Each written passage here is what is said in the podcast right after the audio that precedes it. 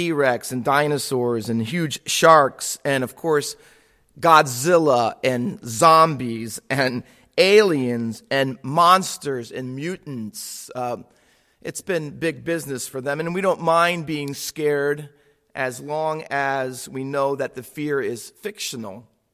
But it's quite another thing when the fear is real, um, like COVID 19 virus. And I'm sure as well for you as it has been for me the last few weeks of tracking the new worldwide virus has provided a new demonstration of something I already knew that fear factor is a very powerful, very powerful issue in our lives.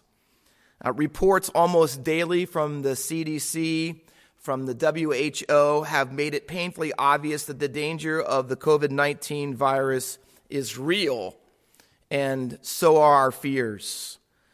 Two pandemics have broken out. One is the COVID 19, and the other I have called and dubbed Fear 24 7 to give it a number because really it just never goes away. In fact, maybe increases daily with the news reports and things that are taking place around the world.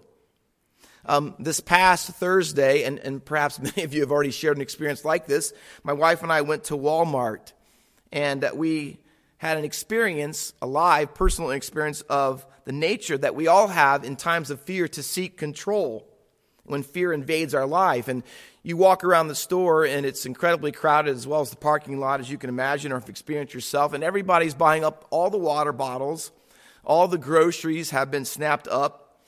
Antibacterial soap is not to be found, not to mention toilet paper. Um, flights have been canceled. Uh, borders have been closed. The Dow is plummeting. Schools and universities across America and the world are closing, many of them for the remainder of the semester. E learning or remote learning is taking its place. Uh, businesses, small and large, are sending the vast majority of their workers home to work remotely. And it might be an understatement to say, but fear has impacted the world in a way that is actually affecting our global economy. I've had people call me on the phone and say tens of thousands of dollars is what they've lost already in some of their retirement funds because of the economic hardship that the virus has placed on our world. And many of them fear that for months or maybe even years to come, uh, they will not get that retirement fund back. With that and many other fears, it's obvious that we need to ask and answer the question well, what do we do with all of that fear? How do we function in a world that is practically giving into what might be dubbed or called a fear frenzy? How do we handle it without letting it paralyze us? Well, that's where Acts 18 comes in. Paul is in Corinth and he's planning a church. He, like he does every city that he goes through the book of Acts, he gives the gospel. Um, and like every other city, there's always a threat of imminent danger. And in this case is no different. In Corinth, he has the fear of the Jews and the Gentiles. He's afraid that if he keeps speaking and being bold in his witness for the Lord Jesus Christ, that they're going to run him out of town or perhaps even worse. I mean, the first eight verses kind of give us a rundown of what is making him afraid. At first, it looks good because he meets up with uh, Aquila and Priscilla, fellow tent makers. He stays with them. He has somebody to help him out in the ministry and the things that he's doing. And then eventually, a few verses later, uh, in verse 5, Timothy and Silas come from Macedonia. And so he's got a little bit of a team with him, but yet the fears don't subside. Um, he has people with him, but he's still uncertain about how things are going to turn out. And here's why because he, first of all, as his pattern is, goes to Jewish people and he tries to reach them in the synagogue. And by and large, most of them reject him. In fact, it says in the verse that they actually oppose him, that they're against what he's saying. So he makes the statement that he's innocent of all the blood, that they might uh, be, their lives and all the things that they're doing to reject the Lord Jesus Christ. And he turns to the Gentiles, and the Gentiles begin to receive him. And he mentions by name a man named Justus who receives him. And then there's a guy, the Bible says in verse number eight, I believe it is, he says that there's a guy that comes down, his name is Crispus, and he's the ruler of the synagogue. So a, a chief Jewish people, a person accepts the Lord as his Savior and a number of Gentiles. In fact, one guy's home who's a Gentile is right next to the synagogue. So it's kind of like a powder keg. He's got a couple of Jewish people, a lot of Greek people. The synagogue's upset with him because it's divided. The people who go there are rejecting, but the ruler is accepting. And like almost every city, Paul has attempted to start a church. There's a lot of tension and there's a lot of conflict, and he's just not sure how it's all going to turn out. It's a volatile situation. And so we ask of the text, and the Lord gives us the how is Paul going to handle it? But let me say, how are you going to handle it? See, his, his threat was violence. Our threat is a virus. And we can learn from Paul how to handle it. But let me ask you today, how are you handling it? You might say, well, my fear is my small company is rocked so desperately by the virus and the cancellation of orders to my small company and the events. And I'm afraid that the company's going to fold or minimally I'm going to lose my job. Fear of being vulnerable because of your age or your health condition that you might be more likely than others uh, to contact the virus. Fear of my friends or relatives in another country who are much at much higher risk to get the virus than perhaps other people because of their location, and you're so far away from them, it's you, you really feel awful because there's really nothing you can do to help. Fear of having to figure out, hey, how am I going to handle this situation? Because now my kids are going to be home maybe weeks at a time. I have a job, and maybe I've been sent home to do my job, but I've got to do my job to keep us afloat, but I also got to watch my children at home at the same time. How, how am I going to do that? How am I going to do that long term? Fear is inevitable, isn't it? And ironically, it is unpredictable. How we handle it, however, is not. And in this text in Acts 18, the Lord Jesus gives Paul and us a very practical lesson on how that we can handle the fears that we face. The two key verses, of course, you might have guessed as we read it earlier, eh, are verses 9 and 10. And Paul is given by Jesus in a vision at night this imperative, this little staccato like burst of encouragement. And he says, Paul, do not be afraid. It's a present imperative and literally could be translated, and it is, don't go on being afraid any longer. See, he's not just trying to keep Paul from fearing. Paul is already afraid. He's afraid of whether he'll be attacked. He's afraid of whether he's going to get beaten again, whether he's going to be imprisoned or worse. And Paul is worried about his own life and his own future. And that's why the Lord comes to him in a vision and says, Paul, don't be afraid. That's why in the Bible, the little phrase, fear not, is mentioned 365 times. The reality of that is that Paul's greatest battle and your and my greatest battle, believe it or not, in times like this, is not what's taking place outside of us, namely our foes, whether violence or a virus. See, the greatest battle that you and I are going to face in these days and weeks ahead is not outside of us, but inside of us. Not our foes, but our fears. And those fears are 24 7. The virus and our fear, see, they're both contagious. They both spread if we get around people so close to us that are out of control with fear. It's a pandemic in our society right now. People are being paralyzed by it. How do you keep from being paralyzed from it? How do you start thinking about others and not just yourself in a very difficult time like this? Well, here's the answer. The text reads in verse 9 Don't be afraid.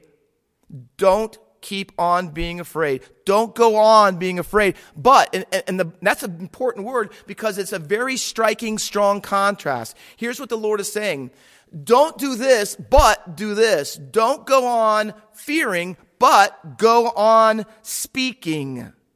See, Paul's fear was resulting, or could have, he could have been tempted to have it result in this, that he was not going to talk about Jesus anymore, that he wasn't going to witness anymore, that he wasn't going to preach the gospel anymore because it was becoming too dangerous for him. So positively, here's what God says in the middle of his fear.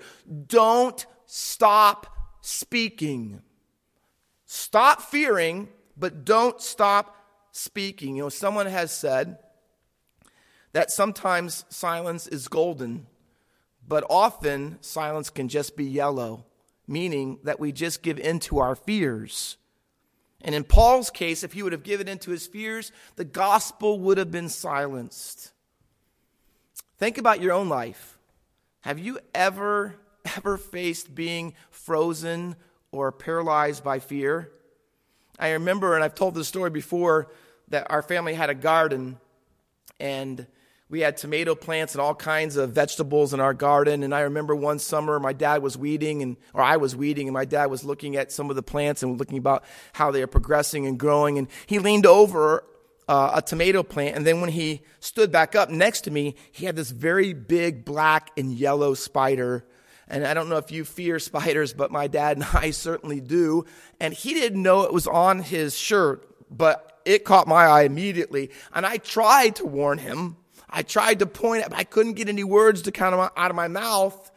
And all I could do was point because I was paralyzed by fear. And eventually my dad saw it. And of course, he started slapping himself and jumping around and almost falling on the ground. But look, I couldn't say it. You know why? Because the fear of spiders was pretty real and paralyzing in my life. Worse than that, is I remember my dad was big into having four wheel drive vehicles, although we lived in Ohio and we got snow from time to time, but it wasn't terribly much. But um, my dad loved those types of vehicles, and so we had a Jeep and it had four wheel drive. And it was my job as a 17 year old junior in high school to drive my little sister with me to our Christian school.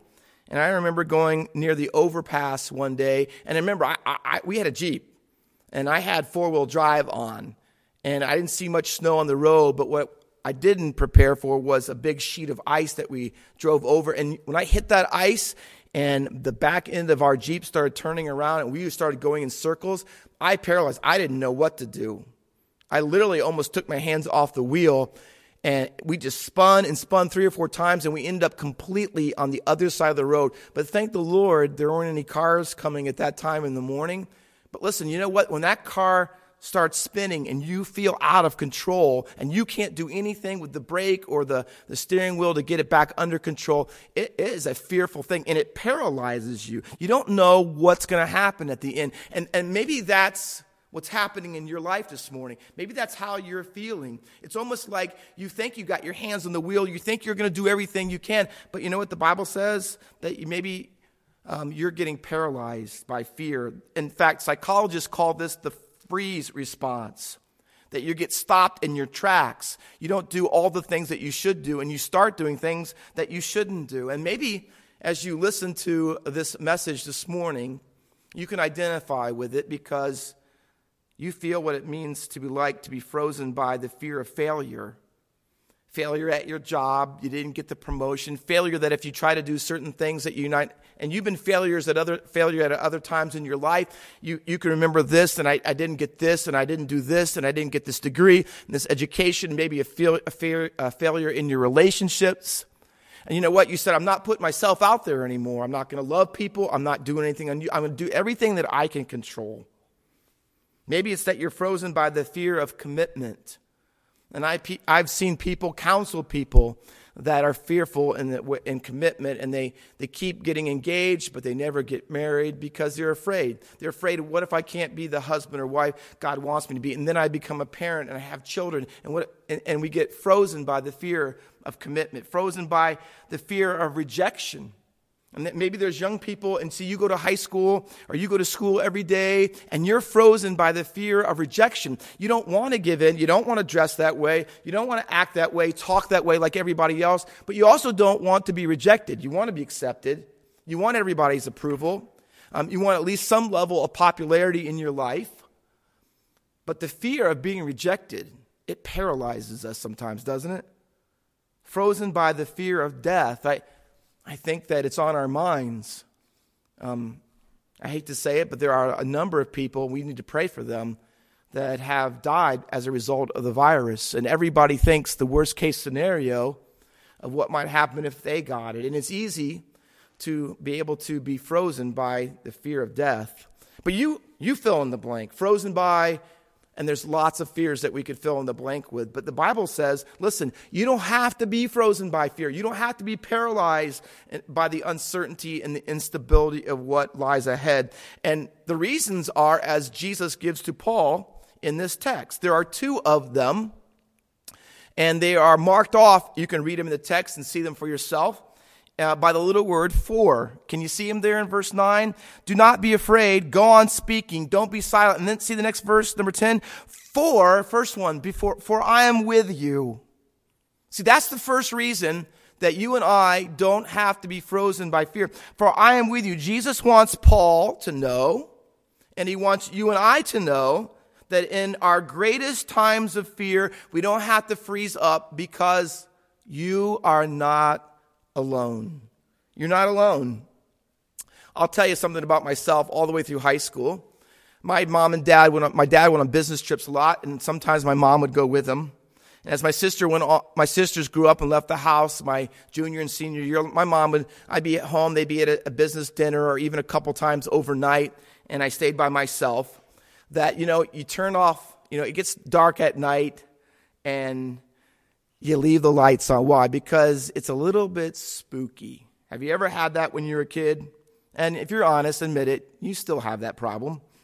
Um, you stay up a little bit later than you normally would. Why? Because you're just not quite sleepy yet, because you're kind of trying to control things.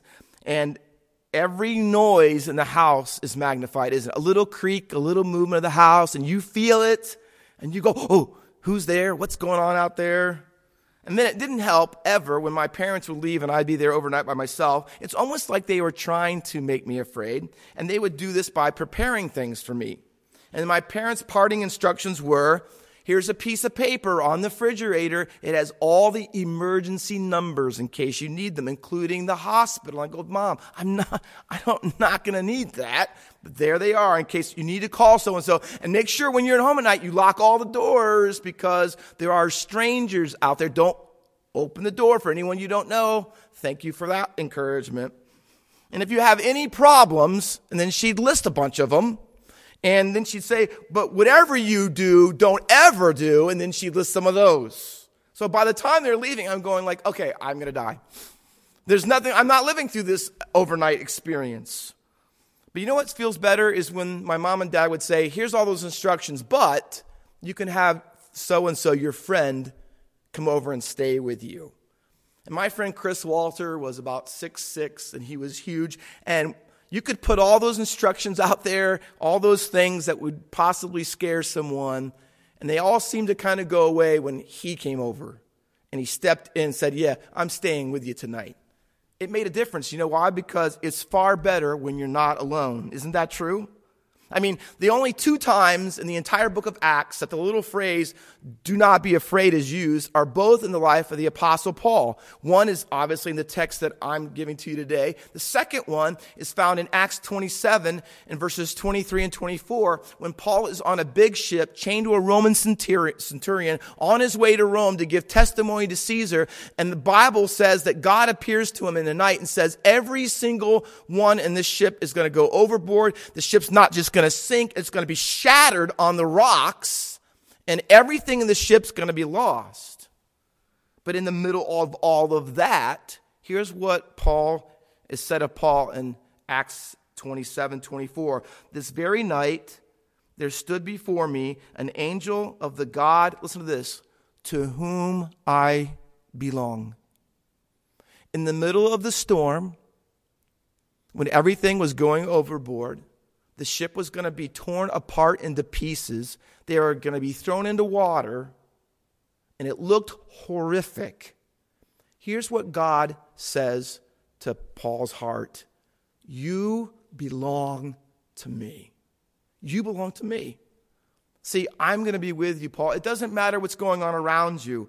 Doesn't matter if it's a storm. It doesn't matter whether it's Jews and Gentiles in Corinth who you think might do something to you. He says it doesn't matter what the circumstances are. Here's what you can find safety and security in. You are not alone. You don't have to be frozen by fear. And the reason is, is because the Lord is with me. Our God is so awesome that he is not just a transcendent God, which means his omnipresence makes him everywhere. It's far more than that. The comfort in God's omnipresence is not so much that he's transcendent and is everywhere, but that he is omnipresent means that he is not only everywhere, but he is right here. He is in the boat with Paul when it's going down. He is in Corinth when Paul fears that his very life may be over. So when you hear in scripture that God says, Don't be afraid, I am with you. It doesn't mean in general that God is somewhere out there. It means that He is right here with you in your personal difficulty, in your problem, in your hardship, and in your fear. See, I am with you is God's signature promise, and it has been to all of the great men and women of faith throughout all the Old Testament and obviously into the New. Abraham had his own set of fears. God promised him a great nation, and his seed would be multiplied like the sand of the seashore. But Abraham was afraid it wasn't going to happen. And The older he got, the more afraid he got. And in Genesis 26, 64, God comes to him with the signature promise in the middle of infertility. And here's what he says to him Don't be afraid. I am with you. And I'm going to give you offspring that will be as the sand of the seashore. Jacob probably had no right because of the way he lived most of his life to have the signature promise be his. But at Bethel, when he saw the ladder going to heaven, here's what God said, even to Jacob, who wasn't nearly as golly as he should have been. God says to him, I am with you. Moses, Exodus 3, you're going to face Pharaoh. Don't worry. You know why? I am with you. Joshua, the conquest of Canaan, cities that are bigger than you've ever seen, giants in the land, foes that are greater than you've ever fought because you've never fought anybody, and you don't have to be afraid of any of that. You know why, Joshua? Because I'm with you. Gideon, I know you think you're nothing, but you're a mighty man of valor, and nobody's been able to stand up to the Midianites, but you can. You know why? Not because you're great, Gideon, not at all, but because I'm with you. The 12 disciples were given the greatest task of anyone in all of history up until that point, and that was to take the gospel to the ends of the earth.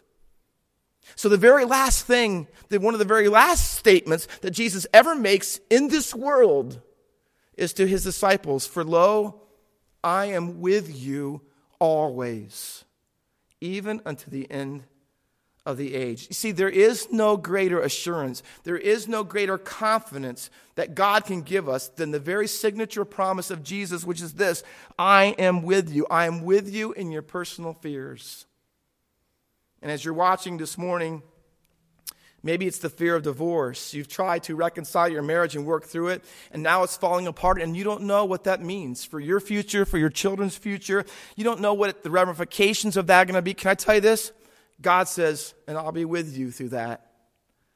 The fear of being a single mom, holding down two jobs at time, working crazy hours, not sure the impact it's having on your children. How are you going to do this long term? God says, don't be afraid. I'm with you. Fear of financial problems. How am I going to make it? Pay my bills, meet my mortgage. God says, don't be afraid. I'm going to be with you.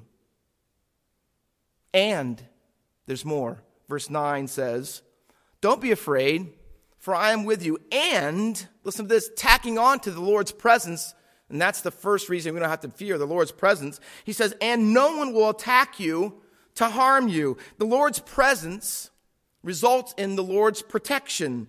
You see what he says? He says, no one's going to lay their hands on you. That's what the word attack means. You're afraid they're going to beat you. No one's going to touch you. And I control that.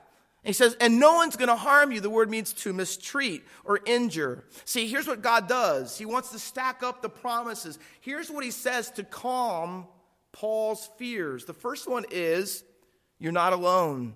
The second one is, believe it or not, this is good, you are not in control. Paul, you can't control people. You can't predict what they're going to do, but I can. I can. You see, the Lord's protection flows out of the Lord's presence. And what Paul found out, and what you and I need to find out more thoroughly and depend on, is that Jesus alone is ultimately the source of our safety and security. David Powlison, who passed away about a year ago as a counselor, he had this definition of fear Fear is a prediction of the future that does not take into the account the sovereignty of a good God. See, Paul didn't have to be frozen by fear, and neither do you and I, because God is in control. Now, see, you can spray your oils, you can take your vitamin C, you can bathe in Purell, you can drink your elderberry, but you don't dictate what happens. There was a video I watched this week, and it showed a bunch of young people taking all the precautions they could uh, to keep from getting the coronavirus. And some were even wrapping themselves fully, fully in plastic. Now, that may be overboard for a lot of us, but it's certainly good to be wise, isn't it? We need to be wise, but we need to realize that ultimately control is in the hand of Jesus alone. Pastor Walker, that's well and good, and you're supposed to say that because you're the pastor, right? Well, how much in control is he really, though? Well, look at the text. It lays it out very specifically. It says this in verse 10 I am with you. No one will attack you to harm you.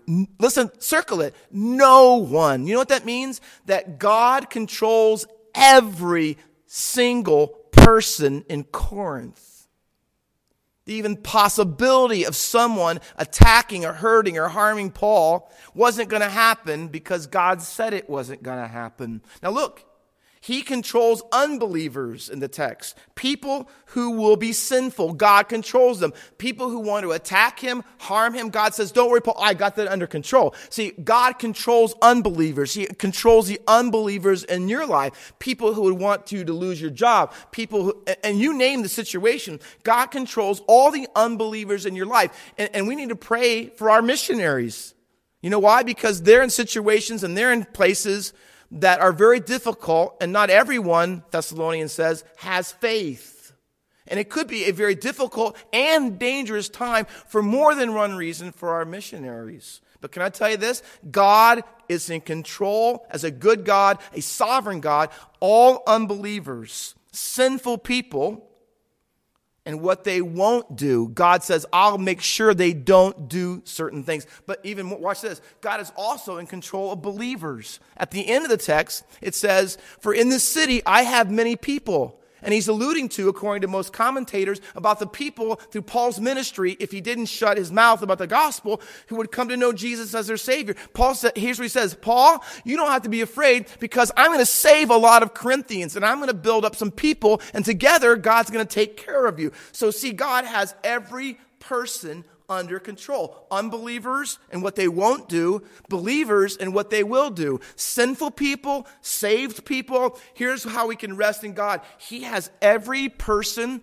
and every circumstance that goes with every person under his sovereign control.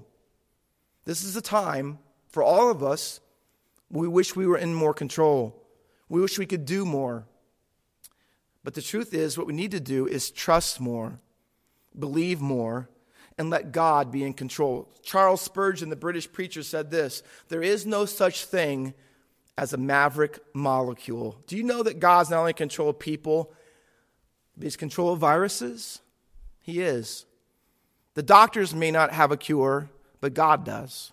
They may not be able to control it, but He can. And God wants us to know these things. Number one, you're not alone. Number two, know this, you are not in control. But thirdly, and believe it or not, perhaps the most difficult one, God says to Paul, here's how you handle fear. You are not the focus. You are not the focus of all of this. Verse 10 says, For I am with you. No one will attack you to harm you.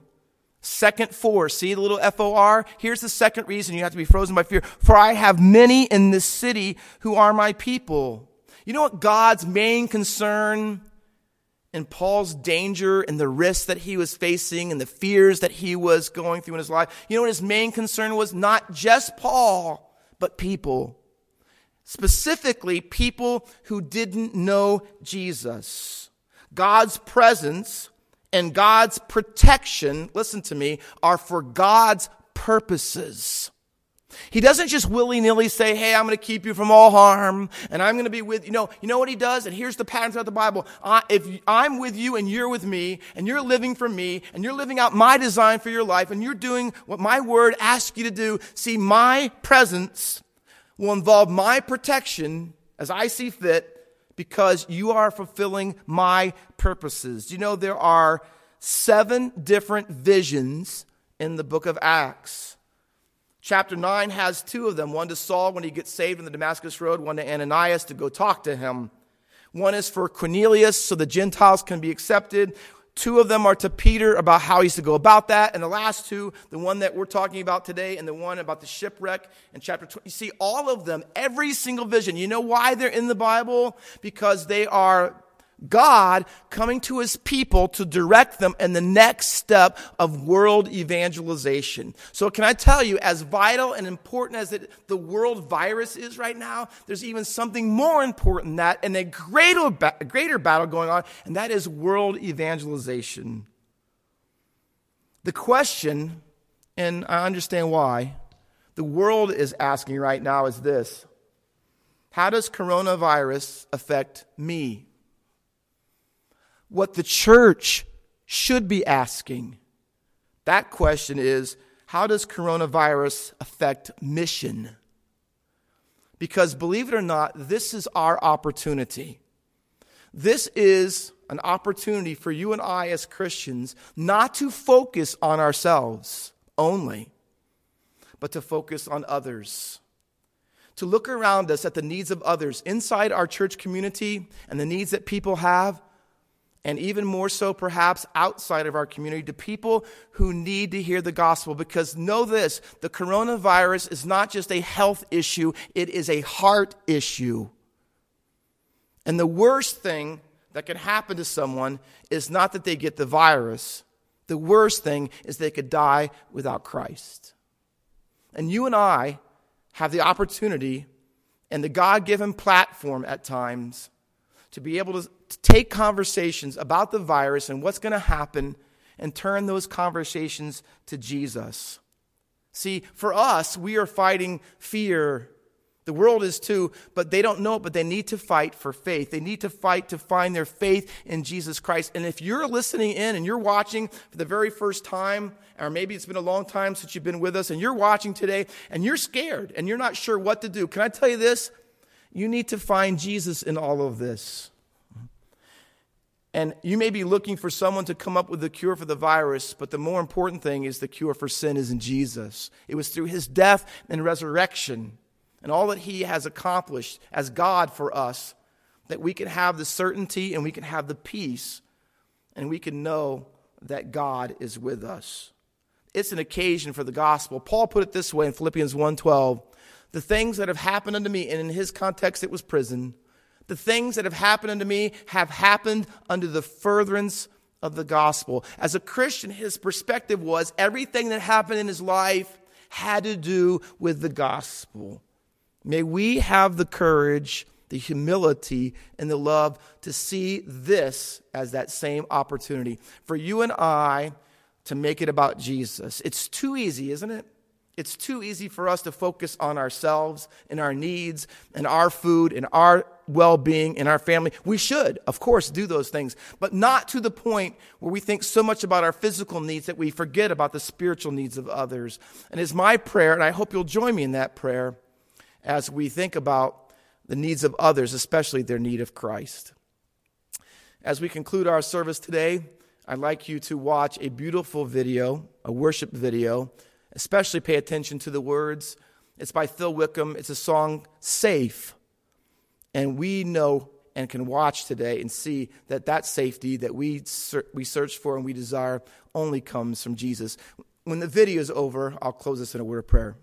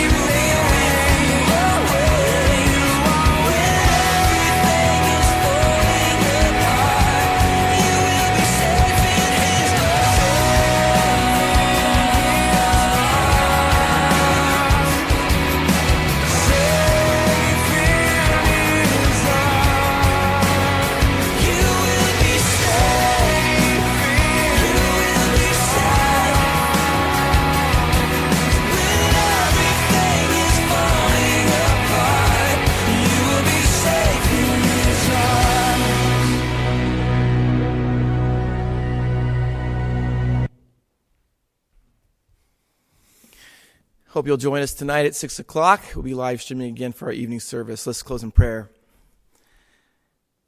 Father, safety is not the absence of danger, it is the presence of the Lord. I pray that for our people who know you, they might have this confidence that they'll be safe in your arms. And for those who might be watching today who don't have that confidence, who've never come to have a relationship with by faith in your Son Jesus Christ, that you might so, by your word and spirit, work in their hearts, that they might come to know eternal safety through the blood of our Savior. And we'll thank you for that. In his name we ask it. Amen.